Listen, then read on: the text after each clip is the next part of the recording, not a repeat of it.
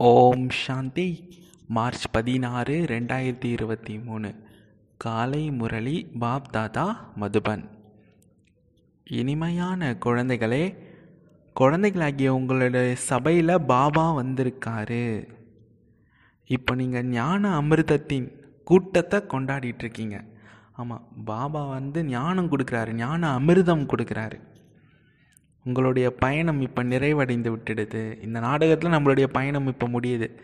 நாம் இப்போ திரும்பி வீட்டுக்கு போனோம் கேள்வி பலவிதமான புயல்களில் நினைவை நினைவை எளிதாக்குவதற்கான விதி என்ன?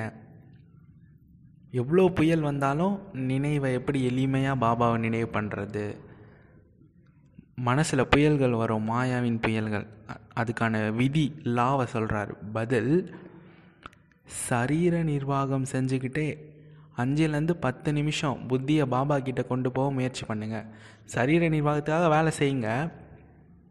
ஆனால் ஒரு அஞ்சுலேருந்து பத்து நிமிஷம் டிராஃபிக் கண்ட்ரோல் சொல்லுவாங்க. ஒரு மணி நேரத்துக்கு ஒன் ஒரு நிமிஷமாவது நம்ம பாபாவை நினைவு பண்ணணும். சரிங்களா? ஃபிஃப்டீன் ஐம்பத்தொம்போது நிமிஷம் நம்ம எந்த வேலை வேணால் செஞ்சுக்கலாம். அந்த one minute one minute connect பண்ணுறது ஒன் மினிட் மெடிடேஷன் அஞ்சுலேருந்து பத்து நிமிஷம் புத்தியை பாபா கிட்ட கொண்டு போக முயற்சி பண்ணுங்கள் இந்த உடலை மறந்துட்டே போங்க. நான் அசரீரியான ஆத்மா நடிக்கிறதுக்காக இந்த உடலில் வந்திருக்கேன். இப்போ மறுபடியும் அசரீரியாகி வீட்டுக்கு போகணும். இப்படி உங்களுக்கு நீங்களே பேசிக்கோங்க. ஆமாம் நான் வந்து ஆத்மா அசரீரியான ஆத்மா. எனக்கு இந்த உடல்ன்றது தற்காலிகமாக நடிக்கிறதுக்காக கொடுக்கப்பட்டது. மற்றபடி நான் பரந்தாமத்து வாசி பரந்தாம நிவாசி நான். ஒரு உண்மையான அப்பா கிட்ட புத்தியின் தொடர்பை வைங்க. மற்ற தொடர்புலேருந்து தன்னை பாதுகாத்து கொண்டீங்க அப்படின்னா நினைவு ரொம்ப எளிமையாக இருக்கும். பாடல் மனசில் நீங்கள் வந்து விட்டீர்கள் ஓம் சாந்தி. குழந்தைங்க பாடலை கேட்டீர்கள். மேலும் பொருளையும் புரிஞ்சுக்கிட்டீங்க. இருந்தாலும் பாபா ஒரு தடவை புரிய வைக்கிறாரு. இப்போ பாபா இந்த உடலில் வந்திருக்காரு. உங்களுடைய சபை இப்போ கூடியிருக்கு. ஈஸ்வரிய சபை. முழு உலகத்தினுடையதும் இருக்குது. நான் பக்தர்களின் சபையில் வரேன் அப்படின்னு பாபா சொல்கிறாரு அப்படின்னா அனைவருமே பக்தர்கள் தான். அதுலேயும் எந்த பக்தர்கள்? பரம்பிதா பரமாத்மாவைக்கு என்கிட்ட வந்து ஆஸ்தி அடைவதற்காக வராங்களோ? முக்கியமாக அந்த பக்தர்களின் சபையில் தான் வரேன். உலகம் ஃபுல்லாக பக்தர்கள் இருக்காங்க. ஆஸ்திகர்கள் எல்லோருமே. ஆனால் யா ஆனால் அறுபத்தி மூணு ஜென்மமாக யார் பக்தி பண்ணாங்களோ அவங்க தான் பாபா கிட்ட வர முடியும். ஸோ அவங்களோட சபையில் நான் வரேன் அப்படின்னு சொல்கிறாரு இப்போ எந்த ஆத்மாக்களுடைய புத்தியில் பரமபிதா பரமாத்மாவுடைய நினைவு இருக்குதோ அவங்க சபையில் தான் நான் இருக்கேன். சபையில் வந்து சாப்பிட்றதுக்கு ஏதாவது அருந்துவதற்கெல்லாம் கொடுக்குறாரு பாபா. குழந்தைகளாகி உங்களுக்கு என்ன தராரு? ஞான அமிர்தத்தை சபையில் கொடுக்குறாரு. இங்கே உண்ணுவதற்கு அருந்துவதற்கு என்னது? ஞான அமிர்தம். யார் பாபாவினுடையவராக இருக்காங்களோ அவங்க நம்முடைய இந்த சபையில் பாபா வந்திருக்காரு. பாபானா யார் இறைவன். காட் ஃபாதர் சுப்ரீம் ஃபாதர் வந்திருக்காரு. அப்படின்னு தெரிஞ்சிருக்கோம். பிறகு வரிசை கிரமமாக அனைவரையும் வீட்டிற்கு அடிச்சிட்டு போவார். இது முக்கியமாக குழந்தைகளாகிய உங்களுடைய சபை தான் மொத்தத்தில் அனைவருடைய சபையும் இது. எங்கள் அப்பா இருக்காரோ உங்கள் குழந்தைங்களாகிய நாமளும் இருப்போம். நான் அசரீரியாக இருக்கிறேன். நீங்களும் அசரீரியாக இருக்கும்போது என் கூட தான் இருந்தீங்கன்னு சொல்கிறாரு பாபா. ஐயாயிரம் வருஷம் ஆகிடுச்சு அப்படின்னு நினைவுபடுத்துகிறாரு முன்னாடி ஒரு காலத்தில் அப்படின்னு சொல்கிறாரு ஐயாயிரம் வருஷத்தை விட பெரிய பயணம்லாம் கிடையாது. லட்சக்கணக்கான வருஷம் கிடையாது. வெறும் ஐயாயிரம் வருஷம்தான் கல்பமே. சிவபகவான் எப்போ வந்தார்? அப்படின்றத பாரதவாசி குழந்தைகள் மறந்து போயிட்டாங்க. அவருடைய ஜெயந்தியை கொண்டாடுறாங்க. ஜெயந்தியை கொண்டாடுறாங்கனாலே என்ன அர்த்தம்? அவர் நிச்சயமாக வந்திருக்காரு அப்படின்னு அர்த்தம். முன்பு ஒரு காலத்தில் ஆனால் எப்போ வந்தார் அப்படின்னு யாருக்குமே தெரியல. சிலர் லட்சக்கணக்கான வருஷம் ஆயிடுச்சு அப்படின்னு சொல்கிறாங்க சிலர் பார்த்தா வேற என்னமோ சொல்கிறாங்க துல்லியமாக யாருமே சொல்கிறது கிடையாது. இதை பாபா தான் வந்து சொல்ல முடியும். குழந்தைகளே ஐயாயிரம் வருஷத்துக்கு முன்னாடி கூட நான் குழந்தைங்களாகிய உங்களிடம் வந்து இந்த சபையில் வந்தேன் அப்படின்னு சொல்கிறாரு உலகத்தில் சிவ ஜெயந்தி கொண்டாடுறாங்க. அந்த நாள் அவங்கக்கிட்ட சென்று இவர் வந்து எத்தனை வருஷங்கள் ஆச்சு? அப்படின்னு கேளுங்க. உலகத்தில் சொல்லுவாங்கள்ல சிவ ஜெயந்தின்னு. ஜெயந்தினாலே பிறந்த தினம்தான் பர்த்டே தான் பிறந்த நாள். சிவ ஜெயந்தி கொண்டாடுறாங்கன்னா நீங்கள் போய் கேளுங்க. அவர் வந்து எவ்வளோ வருஷம் ஆச்சு? எத்தனாவது அவர் பர்த்டே கொண்டாடுறீங்கன்னு கேட்க சொல்கிறாரு எடுத்துக்காட்டாக காந்தி ஜெயந்தி கொண்டாடுறாங்க அப்படின்னா இத்தனை வருஷங்கள் ஆச்சு அப்படின்னு சொல்லுவாங்க. ஆனால் சிவன் வந்து நிறைய காலம் ஆயிடுச்சு அப்படின்னு குழந்தைங்களாக்கி நீங்கள் தெரிஞ்சிருக்கீங்க. ஆனால் அவங்க எதுவுமே தெரிஞ்சுக்கல. அவங்க என்ன நினைக்கிறாங்க? பிறப்பு இறப்புலேருந்து விடுபட்டவர் இறைவன் அப்படின்னு நினச்சிக்கிறாங்க. பேருருவமற்றவர் பேருருவத்துலேருந்து விடுபட்டவர் அப்படின்னு சொல்கிறாங்க அடே பேருருவத்துலேருந்து விடுபட்டவர் அப்படின்னா பிறகு யாருடைய ஜெயந்தியை தான் நீங்கள் கொண்டாடுறீங்க அப்படின்னு கேட்குறாரு அப்படின்னா பேருருவத்துலேருந்து விடுபட்டவராக அவர் இருக்கவே முடியாது. ஆக்சுவலாக அவருக்கு பேர்னே ஒன்று இருக்குது. சிவன் பரமாத்மா அப்படின்னு பேர்லாம் கூட வைக்கிறாங்க. அப்புறம் பேருருவத்துக்கு அப்பாற்பட்டவர் சொல்கிறாங்க நிச்சயமாக பாரதத்தில் தான் வந்திருக்காரு. அப்போ தான் ஜெயந்தியை கொண்டாட முடியும். பாரதத்தில் தான் கொண்டாடுறாங்க. பிறகு பேர் ரூபத்தில் விடுபட்டவர்னு எப்படி சொல்ல முடியும்? ஆனால் நினைக்கிறீங்களே? ஆனால் அவர் எப்போ வந்தார்? நிச்சயமாக பக்தியின் காலம் முடியும் போது தான் பகவான் வீட்டில் இருந்தபடியே வர வேண்டியிருக்குது. வீட்டிலிருந்து வருவார் இங்கே. நம்ம வீடு வீடு சாந்தி தாமம் பரந்தாமம்னு சொல்லுவோம். பகவான் எந்த ரூபத்தில் வந்திருக்காரு? இதை யாருமே தெரிஞ்சுக்கல. எந்த ரூபத்தில் வராரு? நாம் எல்லோருமே ஆத்மாக்கள். அவரும் ஆத்மா தான் நம்ம இங்கே உடலில் நாம் இந்த நாடகத்திலே தான் மோஸ்ட் ஆஃப் த டைம் இருப்போம். இங்கேயே பிறவி எண்பத்தி நாலு பிறவி எடுத்துகிட்டே இருப்போம் வீட்டுக்கு போவோம் எடுப்போம் எடு எண்பத்தி நாலு பிறவி எடுப்போம் சக்கரத்தில் வரும் மறுபடியும் வீட்டுக்கு போவோம். ஆனால் பகவான் நம்ம எண்பத்தி நாலு பிறவி எடுக்கும்போதும் அவர் வீட்டில் தான் இருக்கார். கடைசி நூறு வருஷத்து மட்டும்தான் அவர் வராரு. வந்து நம்மளை எண்பத்தி நாலாவது பிறவி கடைசி பிறவியே எடுக்க வைக்கிறாரு. அதான் சங்கம யுகம். மர்ஜீவா வாழ்க்கை. சரிங்களா? அவர் full of the time most of the time வீட்டில் தான் இருக்கார். நூறு வருஷம் தான் அவருக்கு பார்ட்டே இருக்குது. நாம் ஃபுல்லாக நம்ம நாடகத்தில் தான் இருக்கிறோம். கொஞ்ச நேரம் தான் பரந்தாமத்தில் இருக்கும். அதாவது வீட்டில் பகவான் எந்த ரூபத்தில் வராரு இதை யாருமே தெரிஞ்சிக்கல. மிகவும் புத்திசாலித்தனமாக யார்கிட்டையாவது கேட்கணும். அப்புறம் அவங்களுக்கு புரிய வைக்கணும். பகவான் நிராகாரராக இருக்கார். நீங்கள் அவருடைய பூஜை செய்கிறீங்க ஓ பரமாத்மா ஓ பகவான் அப்படின்னு சொல்கிறீங்க அவரை யாருமே தேவதைன்னு சொல்கிறது கிடையாது. ஆனால் பிரம்மா விஷ்ணு சங்கரர் தான் தேவதைகள். இந்த சித்திரங்களை வச்சு புரிய வைக்கணும். நீங்கள் சிவனுடைய கோவிலுக்கு போவீங்க அப்படின்னா இவர் எப்போ வந்தார் அப்படின்னு கேளுங்க. எப்படி வந்தாருன்னு கேளுங்க. அனைவருமே நிராகார உலகத்திலேருந்து தான் வருகிறார்கள். எல்லா ஆத்மாவுமே அப்படி தான் வராங்க. சரிங்களா? அதான் சொல்கிறாரு பரமபிதா பரமாத்மாவிற்கு தூய்மை இல்லாதவர்களை தூய்மையாக்குபவர். பதீத பாவன சீதாராம்.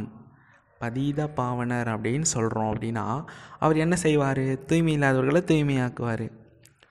பதீதர்களை எப்படி தூய்மையாக்குனாருன்னு முதல்ல கேட்கணும் நிச்சயமாக சாக்காரத்தில் வந்து வாய் மூலமாக புரிய வச்சுருப்பார். ஏதாவது போதனை கொடுத்துருப்பாரு. அப்படியே யாரும் பேச முடியாது.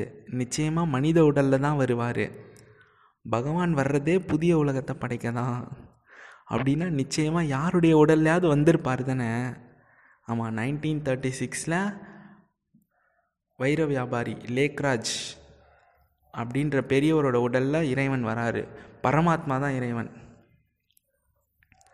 பரமாத்மா வராரு. பரமாத்மா வந்து அவருடைய புருவ மத்தியில் உட்காந்து இந்த விஷயங்கள்லாம் சொல்கிறாரு நீங்கள் யார்? நான் யார்? இந்த நாடகம் எதை நோக்கி போயின்னு இருக்குது அப்படின்லாம் சொல்கிறாரு ஸோ பக்தியின் பலனை கொடுக்க வராரு. நம்ம எது செஞ்சாலும் பலன் கிடைக்கும் அப்படின்றது ஒரு அழிக்க முடியாத சத்தியம். அது அப்போனா நம்ம பக்தி பண்ணுறோம் அப்படின்னா அதுக்கேற்ற பலனும் கிடைச்சாகணும்ல. அந்த பலனை கொடுக்கறதுக்கு தான் இறைவனே வராரு.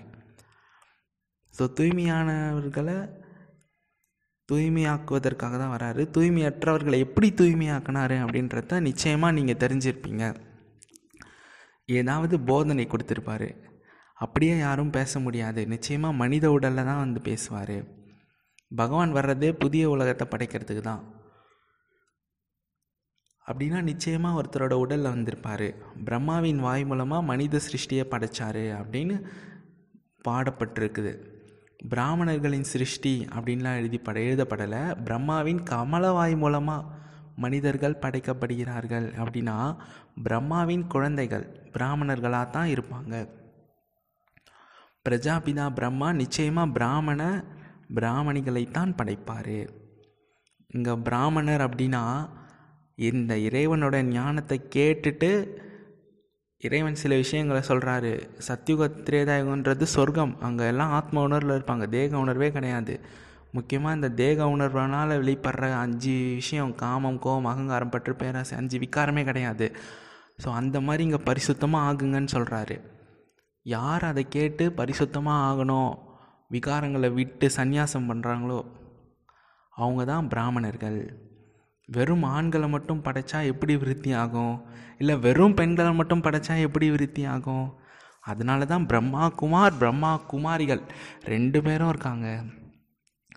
இல்லைன்னா பிராமண சம்பிரதாயம் எப்படி உருவாகும்? பரமபிதா பரமாத்மா படைப்பவர் அப்படின்றதுல சந்தேகமே இல்லை. அவர் ஒருத்தர் தான் படைப்பவர். நம்ம எல்லாருமே படைப்பு தான் நம்ம மாஸ்டர் படைப்பவர் வேணால் சொல்லிக்கலாம். பிரம்மா மூலமாக மனித சிருஷ்டி படைக்கப்படுது அப்படின்னா நிச்சயமாக பிரம்மாவின் உடலில் வந்திருப்பார். இந்த விஷயங்களை யார் நல்லா புரிஞ்சிட்டு தாரணை பண்ணுறாங்களோ பிறகு அவங்க தான் புரிய வைக்க முடியும். யார் முழுமையாக ராஜயோகியாக இருப்பாங்களோ அப்பாவை மற்றும் ராஜ்யத்தை நினைவு செஞ்சுட்டே இருப்பாங்களோ அவங்களுக்கு தான் பாபா சுயதரிசன சக்கதாரி ஆகுங்க அப்படின்னு வரதானம் கொடுக்குறாரு. சுயதரிசன சக்கரம்னா விஷ்ணு கையில் ஒரு சக்கரத்தை காட்டியிருப்பாங்க. விஷ்ணு கையில் மாரியம்மன் கையில் அம்மன் கையில் கூட இருக்கும். சில அம்மன்கள் கையில் இருக்கும்.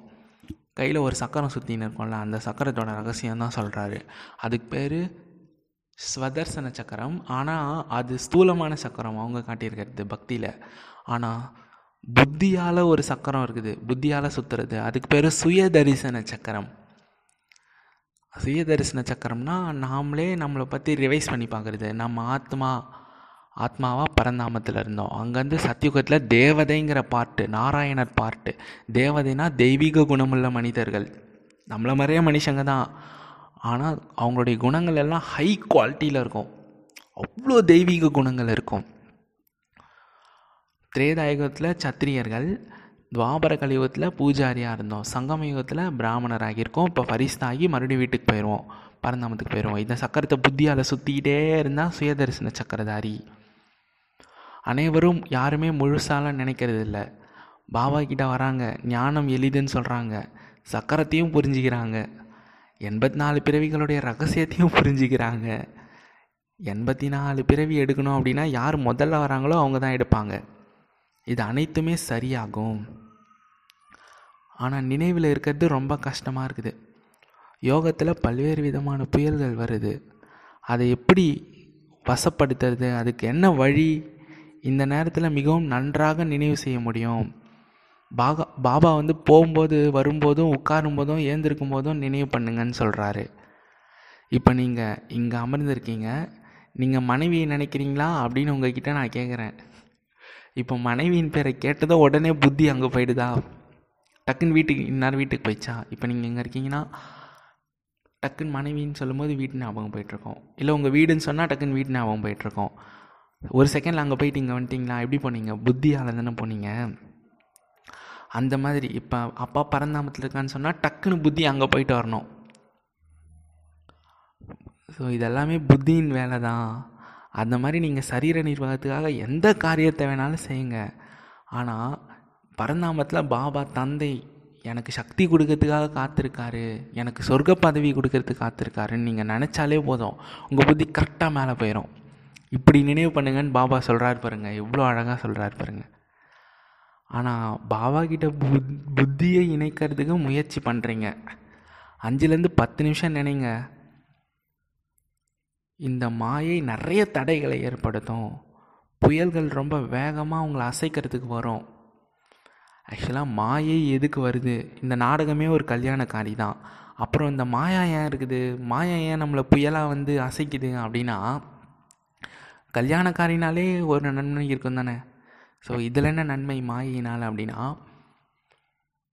மாயை மாயை வருது நமக்கு. நம்மளை வந்து அசைக்குது. மாயினா என்னது? கெட்ட தேவையில்லாத சிந்தனைகள் வந்து இறைவனை நினைவு பண்ண விடாமல் தடுத்துக்கினே இருக்கும். அதான் மாயை. முக்கியமாக இந்த ஐந்து விகாரங்களின் தூண்டுதல் வந்துகிட்டே இருக்கும். அதுவும் மாயைன்னு சொல்லலாம். அப்போ அது ஏன் வருது முதல்ல அப்படின்னா மாயை வந்து நம்மளை செக் பண்ணுது. டெஸ்ட் வைக்குது.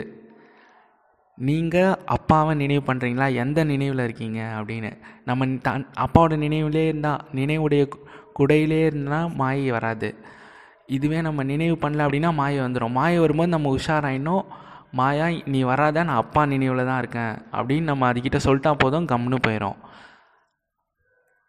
அது வந்து ஒரு டெக்னிக்கு. இல்லைன்னா மாயக்கிட்ட அடி வாங்கி துக்கம் வாங்கி அப்புறமா நம்ம பாபா கிட்டே போகிறதுக்கு பதிலாக மாயை ஸ்லைட்டாக வரும்போதே நம்ம புரிஞ்சுக்கணும். ஓஹோ நம்ம அப்பாவோட நினைவில் இல்லை அப்படின்றது இது சொல்கிறதுக்கு வருது. மாயா மாயா இரு நான் அப்பாவோட நினைவில் தான் இருக்கேன். புத்தியால் தந்தையை பிடிச்சிட்டு தான் இருக்கேன். நீ வர வேணாம். நான் அப்பா நினைவில் கரெக்டாக இருக்கேன். உனக்கு இங்கே வேலை இல்லை அப்படின்னு சொல்லிட்டா அது அமைதியாக போயிடும் ஓகேங்களா இந்த டெக்னிக் ட்ரை பண்ணுங்கள் ரொம்ப குஷியாக இருக்கும் வாழ்க்கையே. அப்பாவோட நினைவு ஒரு செகண்ட் கூட மிஸ் ஆகாது இந்த டெக்னிக் பண்ணிங்க அப்படின்னா. ஆனால் நீங்கள் முயற்சி செஞ்சுட்டே இருங்க. இந்த உடலை மறக்கிறது மற்றும் அப்பா நினைவில் இருக்கிறது விஷயம் ரெண்டுமே ஒன்று தான் தன் ஆத்மா அசரீரின்னு புரிஞ்சுக்கணும். நான் உண்மையில் அசரீரியாக இருந்தேன். நடிக்கிறதுக்காக தான் இந்த உடலே எடுத்தேன். மீண்டும் அசரீரியாகி வீட்டுக்கு போவேன். புத்தியில் அப்பா மற்றும் அப்பாவுடைய வீட்டை அது நம்ம வீடு. நம்ம வீட்டை நினைவு பண்ணுங்கள் எங்கே போனோமோ அதுவே பாபாவுடைய வீடு. பிறகு பாபாவின் ஆஸ்தி சத்தியுகம் அப்படின்றது புத்தியில் வச்சுக்கோங்க. ஒரு பாபாவோட நினைவால் சத்தியுகமும் நினைவு வரும் பரந்தாமமும் நினைவு வரும். வீட்டையும் நினைவு பண்ணோம் சொர்க்கத்தையும் நினைவு பண்ணோம். பக்தி மார்க்கம் ஞான மார்க்கம் ரெண்டுத்துக்குமே வித்தியாசம் இருக்குது. ஒரு கன்னியாவுக்கு நிச்சயதார்த்தம் நடந்துச்சுன்னா ஒருத்தவங்க ஒருத்தவங்க நினைவு வந்துகிட்டே இருக்கும். அவங்க இவங்க அவங்கள நினைப்பாங்க அவங்க இவரை நினைப்பாங்க. பக்தியிலோட யாராவது உட்கார்ந்தாங்க உட்கார்ந்தா கூட தடை மாயை வந்து தடை ஏற்படுத்துது. புத்தி தொழில் போன்றவைகளின் பக்கம் அவங்களுடைய புத்தி வந்து தொழில் பக்கம் போயிடுது. மாயா எதிரி. பக்தர்கள் தேவதைகளை நினச்சாங்க அப்படின்னா கூட புத்தி வேறு பக்கம் போகுது. ஆமாம் இங்கே ஒரிஜினல் இறைவனே நினைக்க விட மாட்டுது மாயா. அவங்க பக்தர்கள் அவங்களையும் நினைக்க விட மாட்டுது. மாயை புத்தியை நிலச்சிருக்கவே விடுறதில்ல. ஆஃபீஸ்க்கு போனாலும் அந்த காரியத்தில் புத்தி இருக்குது. தேர்வில் தேர்ச்சி அடைந்திருக்கிறோம். அப்போ இந்த வேலையை செய்ய வேண்டியிருக்குது. அதில் புத்தி ஈடுபடுது. கண்ணுக்கு தெரியாத விஷயத்த கூட புத்தியை ஈடுபடுத்துவது மூலமாக மாயை ஏமாற்றிடுது பக்தர்களுக்கு கூட ரொம்ப கஷ்டம் கொடுக்குது மாயா. பாவம் பக்தர்கள். மிகவும் தீவிரமாக பக்தி செய்யும்போது கூட பாபா மகிழ்ச்சி அடைகிறாரு ஏன்னா பக்தி கோட்டா முடித்து ஜம்ப் இங்கே வந்துடுவாங்க இப்போ பக்தியின் விஷயம் கிடையாது. இப்போ ஞானம். உண்மையிலே ஒருத்தருடைய பக்தி செய்யணும். தூய்மையான பக்தி இருந்தால் தான் சாட்சாத்காரம் கூட கிடைக்கும். ஆனால் இப்போது விபச்சாரி பக்தி ஆயிடுச்சு. அனைவரையும் நினச்சிக்கிட்டே இருக்காங்க. ஒருத்தரை நினைக்கிறது இல்லை எல்லாரையும் நினைக்கிறாங்க. எனவே பாபா காட்சிகளை அதனால் காமிக்கிறதே கிடையாது. ஆமாம் நம்ம எப்போ உருகி ஒரே தந்தையை நினைவு பண்ணுறோமோ அப்போ தான் சாட்சாத்காரம் செய்விப்பார். அவர் எதுவுமே நம்ம கலப்படமான பக்தி செஞ்சோன்னா அவர் எப்படி சேவிப்பார் பாருங்கள் ஒருத்தர் மீது முழு நிச்சயம் இருந்தால் தான் பாபா காட்சிகள் கூட சேவிப்பார். எனவே என்னை மட்டும் நினைவு பண்ணுங்கன்னு பாபா புரிய வைக்கிறாரு. வாய் மூலமாக எதுவும் பேச வேணாம். நீங்கள் மனைவியை நினைக்கிறீங்க அப்படின்னா கூட வாயில் ஏதாவது சொல்கிறீங்களா என்ன? நினச்சவொடனே புத்தி ஒரு செகண்டில் அப்படியே போயிட்டு வந்துடுது. இந்த எல்லையற்ற தந்தையோ சதா சுகத்தை கொடுக்கக்கூடியவர். இப்போ உங்களுக்கு பரமபிதா கூட நிச்சயம் செய்விக்கிறாரு எனவே அவரை நினைக்க முயற்சி பண்ணுங்க. மாயை புயலை கொண்டு வரும். முழு உலகமே உங்களுக்கு எதிரியாகும். ஏன்னா மாயையோட உலகம் தானே நடக்குது. ஆனால் மாயை ஏன் இருக்குது நம்ம பாபாவை மறந்துட்டோன்னா நினைவுபடுத்துறதுக்கு வருது அவ்வளோதான் ஆனால் பாபாவை மறக்கக்கூடாது எவ்வளோ பாபாவை நினைக்கிறீங்களோ அவ்வளோ விக்கிரமங்கள் வினாசமாகும் முழு நாளும் பகவானுடைய பேரை நினைக்காத மனிதர்கள் கூட இருக்காங்க. சங்கம் ரொம்ப கெட்டதாக இருக்குது. அதனால தான் நல்ல சங்கத்தில் இருந்தால் பிரகாசிக்கலாம். கெட்ட சங்கத்தில் இருந்தீங்கன்னா மாயா உங்களை அது பக்கம் இழுத்துட்டு போயிடும் உண்மையான பரமவிதா பரமாத்மாவின் சங்கம் தான் தூய்மை இல்லாதவர்களை தூய்மையாக்கும். இப்போ முழு உலகமும் அழுக்காக இருக்குது. அவங்களுக்கு பதீத பாவனரின் சங்கம் தேவை.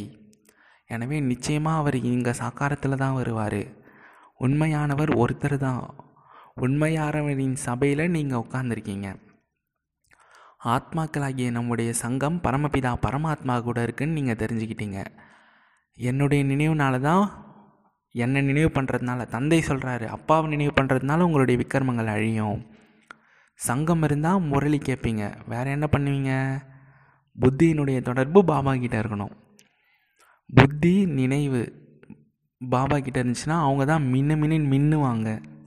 அதாவது தூய்மையாக ஆவாங்க. தூய்மையாகாமல் யாரும் அவர்கிட்ட போக முடியாது. பாபாவே அவருடன் யோகத்தை எப்படி ஏற்படுத்துவது அப்படின்றத அவரே சொல்லித்தராரு படிக்க வைக்கிறது அவரே தான் புரிய வைக்கிறாரு. புத்தியின் இணைப்பு மற்ற சங்கத்திலேருந்து விலகி பாபாவுடைய சங்கத்தில் இணையணும். அப்போ தான் விக்கிரமங்கள் அழியும். வேறு எந்த வழியும் கிடையாது. தூய்மையான உலகம் சொர்க்கமாகும். அங்கே அளவற்ற சுகம் இருக்குது. அங்கே துக்கம் அசுரத்தன்மை இதெல்லாம் கிடையாது. அங்கே துக்கத்தின் பேர் அடையாளமே இருக்காது. துக்கம்னாலே அந்த அந்த வெக்காபுலரி கூட கிடையாது. அதுவும் இருபத்தோரு பிறவிக்கு தந்தை இங்கே வந்து படிக்க வைக்கிறாரு. பகவான் வாக்கு நான் உங்களை ராஜாக்களுக்கெல்லாம் ராஜாவாக மாற்றுறதுக்காக ராஜயோகம் சொல்லித்தரேன். மனிதர்களுடைய புத்தியில் கிருஷ்ணரோட சித்திரம்தான் வருது. உங்களுடைய புத்தியில் நம்ம படிக்க வைக்கிறவர் பாபா அவர் தான் ஞானக்கடல் அப்படின்றத புரிஞ்சுக்கிறீங்க.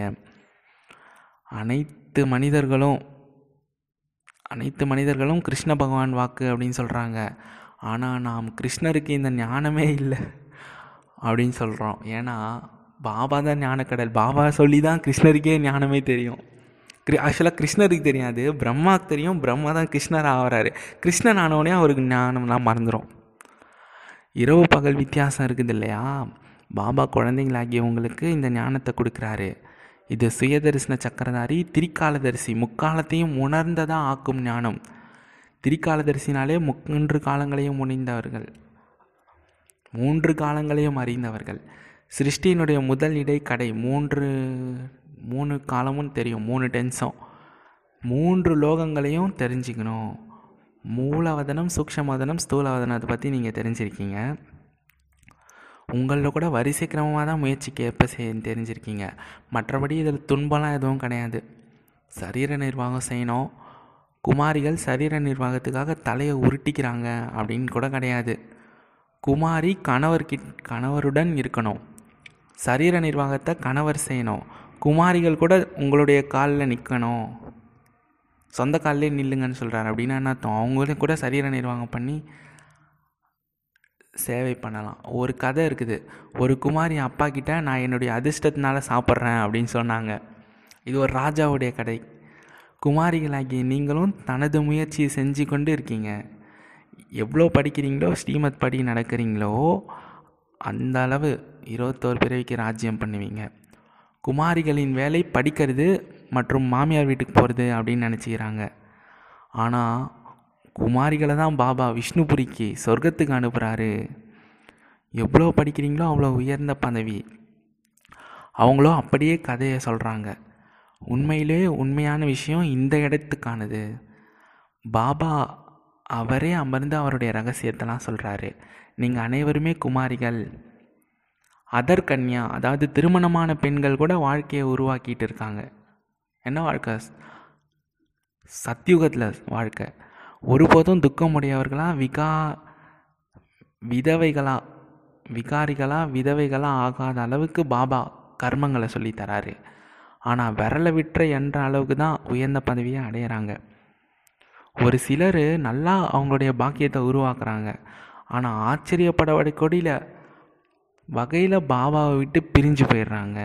இதை பாபா அடிக்கடி நிறைய டைம் சொல்லுவார். விவாகரத்து கூட செய்கிறாங்க ஏன்னா பாபா தந்தையாகவும் இருக்கார் கணவருக்கெல்லாம் கணவராகவும் இருக்கார். இப்படிப்பட்ட தந்தையை குழந்தைங்க விவாகரத்து செஞ்சுட்டு போயிடுறாங்க. அதிர்ஷ்டத்தில் தடை ஏற்பட்டுடுது. என்ன பண்ணுறதுன்னு பாபா சொல்லுவார். மணப்பெண்ணாக இருந்தாலும் விவாகரத்து செய் செய் செஞ்சுருவாங்க அப்படின்னா ஜீரோவாகிடுவாங்க சோழி ஆயிடுவாங்க எனவே அப்பா கிட்டேருந்து இருபத்தோரு பிறவிகளுக்கு ராஜ்ய பாக்கியம் கிடைக்குதோ? எந்த அப்பா கிட்டேருந்து இருபத்தோரு பிறவிக்கு ராஜ்ய பாக்கம் கிடைச்சதோ அவரையே விவாகரத்து செஞ்சுட்டு போயிடுறாங்க ஆச்சரியப்படக்கூடிய வகையில் விவாகரத்து செய்கிறாங்க பிரிஞ்சு போயிடுறாங்க இவ்வாறு பாடப்பட்டிருக்குது. ஒரு சிலரோ வந்து பாபாவினுடையவராக ஆனாங்க ஒரு சிலரும் மகா முட்டாளாக இருக்காங்க. பாபா சொல்லியிருக்காரு நீங்கள் முட்டாளே பெரிய முட்டாளை பார்க்கணுன்னா மகா முட்டாளை பார்க்கணுன்னா இங்கே வந்து பாருங்கள் ஏன்னா இறைவன் தான் கத்துறாருன்னு முதல்ல நிச்சய புத்தி வரலனா கூட பரவாயில்ல. நிச்சய புத்தி வந்து அவருடைய அவரை அப்பாவை ஏற்றுக்கிட்டு ஃபாலோ பண்ணி ஸ்டீமத் ஃபாலோ பண்ணி அப்புறம் பாபா விட்டு போகிறாங்கன்னா அவங்க என்ன ரகம்னே தெரில அவங்க பிரிஞ்சும் போயிடுறாங்க. விவாகரத்தும் செஞ்சிடுறாங்க. டைவர்ஸ் பண்ணிடுறாங்க பாபாவை. நடத்தினால தான் அவங்களுக்கு தெரிய வருது. விகாரத்தில் நல்லா ஈடுபடுறாங்க. ஆனால் மறைஞ்சு மறைஞ்சு உட்காந்துக்கிறாங்க பிறகு பாபா தவறு நடந்துச்சு மன்னிச்சிருங்க அப்படின்னு எழுதுறாங்க. இப்போ நூறு மடங்கு தண்டனை ஏறிச்சே என்ன பண்ணுறது இப்போ அதை எப்படி தான் ரத்து செய்ய முடியும்? அப்படின்னு பாபா கேட்குறாரு அதுக்கு நான் என்ன பண்ணுறது குழந்த? நாடகத்து திட்டத்துப்படி நான் உனக்கு விதியை சொல்லிட்டேன். என் குழந்தையாக்கி தப்புன்னா நூறு சதவீதம் தண்டனை இருக்குது. இப்போ என்ன பண்ணுறது நூறு சதவீதம் ஆகிடுச்சே சரி உண்மையை சொல்கிறதுனால பாதி ஃபிஃப்டி பர்சண்ட்டாக குறையும் அப்படின்னு பாபா சொல்கிறாரு அதனால் மறைஞ்சு ஒருபோதும் விவாகர விகாரத்தில் ஈடுபடக்கூடாது அப்படின்னு சொல்கிறாரு பேர் புகழில் கூட உங்களுக்கு போதை வரக்கூடாது. கோபமும் மிகப்பெரிய எதிரி மிகப்பெரிய பூதம். பலருக்கு துக்கம் கொடுக்குது. அது பலருக்கு துக்கம் கொடுக்கறதுக்கு முன்னாடி கோவப்பட்டால் நமக்கு நம்மளே துக்கம் கொடுத்துக்கிற மாதிரி தான் பாபாவுக்கு அஞ்சு விகாரங்களை தானம் பண்ணிவிட்டு பிறகு திரும்ப வாங்கினா பதவி குறைஞ்சி போயிடும். பாபா நல்லது. இனிமேலும் இனிமையான காணாமல் போய் கண்டெடுக்கப்பட்ட செல்லமான குழந்தைகளுக்கு தாயும் தந்தையும் ஆகிய பாப் தாதாவின் அன்பு நினைவுகளும் காலை வணக்கமும். ஆன்மீக குழந்தைகளுக்கு ஆன்மீக தந்தையின் அன்பு நினைவுகள் மற்றும் நமஸ்தே ஆன்மீக தந்தைக்கு ஆன்மீக குழந்தைகளின் அன்பு நினைவுகள் நமஸ்தே தாரணைக்கான முக்கிய சாரம் ஒன்று தன்னுடைய அதிர்ஷ்டத்தை உயர்ந்ததாக உருவாக்கிக்கணும் அப்படின்னா விக்கர்மங்களெல்லாம் விநாசம் பண்ணி உயர்ந்த பதவி அடைய முயற்சி பண்ணணும். படிப்பில் முழு கவனம் கொடுக்கணும். ரெண்டாவது கெட்ட சங்கத்திலேருந்து தன்னை பாதுகாப்பாக வச்சுக்கோங்க. பதீத பாவனர் பாபாவுடைய சங்கத்தினால தன்னை தூய்மையாக்கிக்கோங்க. வரதானம் சுயதரிசன சக்கரதாரியாகி ஒவ்வொரு செயலையுமே வரலாறாக சரித்திரமாக மாற்றக்கூடிய மாயாஜித் வெற்றிமூர்த்தி ஆகுங்க. சுயதரிசன சக்கரினா சக்கரதாரினா பரந்தாமத்தில் நான் ஆத்மாவாக இருந்தேன். சத்தியுகம் திரேதாயுகத்தில் தேவதை சத்திரியராக இருந்தேன். துவாபர கலியுகத்தில் பூஜாரியாக இருந்தேன். சங்கமயுகத்தில் பிராமணரான ஃபரிஸ்தாயி அப்பா கூட வீட்டுக்கு போவேன். இதுதான் சுயதரிசன சக்கரதாரி. இதை புத்தியால் சுற்றிக்கிட்டே இருக்கணும். இவங்க யார் சுயதரிசன சக்கரதாரியாக இருக்காங்களோ அவங்களுடைய ஒவ்வொரு செயலுமே சரித்திரமாக இருக்கும். மாயாஜீத்தாக இருப்பாங்க. மாயாவை ஜெயிப்பாங்க. ஏன்னா பக்தியில் அந்த சக்கரத்தை வச்சு தான் மாயாவுடைய தலையெல்லாம் வெட்டுற மாதிரி காட்டுவாங்க. ஆனால் நம்ம புத்தியின் மூலமாக இந்த சக்கரத்தை சுற்றுறதின் மூலமாக நமக்கு மாயா வராது. மாய எண்ணங்கள் வராது. விளக்கம் எப்படி பாபாவுடைய ஒவ்வொரு செயலுமே சரித்திரமாக இருக்குது? ஆமாம் அதனால தான் அவருக்கு இவ்வளோ கோயில்லப்பா பக்தியில். அவர் இந்த கல்பத்தில் ஸ்தாபனை பண்ணுறாரு ஆனால் அடுத்த கல்பத்து ஃபுல்லாக அவருக்கு பூஜை நடக்குது. சத்தியம் திரேதாகத்தில் நடக்கிறதில்ல துவாபர கலியுகத்தில். எப்படி பாபாவுடைய ஒவ்வொரு செயலும் சரித்திரமாக பாடப்படுது? அதே மாதிரி உங்களுடைய ஒவ்வொரு செயலுமே சரித்திரமாக இருக்கணும். யார் பாபாவுக்கு சமமாக சுயதரிசன சக்கரதாரியாக இருக்காங்களோ அவங்களால ஒரு பொழுதுமே சாதாரண செயலை செய்ய முடியாது. ஏன்னா அவங்க தான் முக்காலமும் உணர்ந்தவர்களாக இருக்காங்க. அதனால் எல்லாமே உயர்ந்த செயல்களாக தான் இருக்கும். சுயதரிசன சக்கரதாரியோடைய அடையாளமே வெற்றி சொரூபம் தான். என்னெல்லாம் செயல் செய்கிறாங்களோ அதில் வெற்றி அடங்கியிருக்கும் சுயதரிசன சக்கரதாரி மாயாஜி தாக்கக்கூடிய காரணத்தினால வெற்றி மூர்த்தியாக இருப்பாங்க. மேலும் யார் வெற்றி மூர்த்தியாக இருக்காங்களோ அவங்களின் ஒவ்வொரு அடியிலும் பல மடங்கு பாக்கியசாலி ஆவாங்க. ஸ்லோகன் குஷி நிறைந்த சக்திசாலியான எண்ணங்களை உருவாக்கினா உடலும் மனசும் சதா குஷியாக இருக்கும். எண்ணம் போல் வாழ்க்கை. அதே மாதிரி எண்ணத்தை நாம் எப்படி உருவாக்குறோமோ அதுக்கேற்ற மாதிரி தான் குஷியான எண்ணங்களை குஷி நிறைந்த சக்திசாலியான எண்ணங்கள் பாசிட்டிவ் எண்ணம் எண்ணங்கள் எப்போவுமே சக்திசாலியானது பவர்ஃபுல்லு ஸ்ட்ராங்கான தாட்ஸ் பாசிட்டிவ் எண்ணங்கள் எல்லாமே. ஆனால் நெகட்டிவ் தாட்ஸ் எல்லாமே வீக் தாட்ஸு ஸோ குஷி நிறைந்த சக்திசாலியான எண்ணங்களை உருவாக்கணும் அப்படின்னா உடல் சதா குஷியாக இருக்கும் மனசும் சதா குஷியாக இருக்கும். ஓம் சாந்தி நன்றி பாபா ஓம் சாந்தி.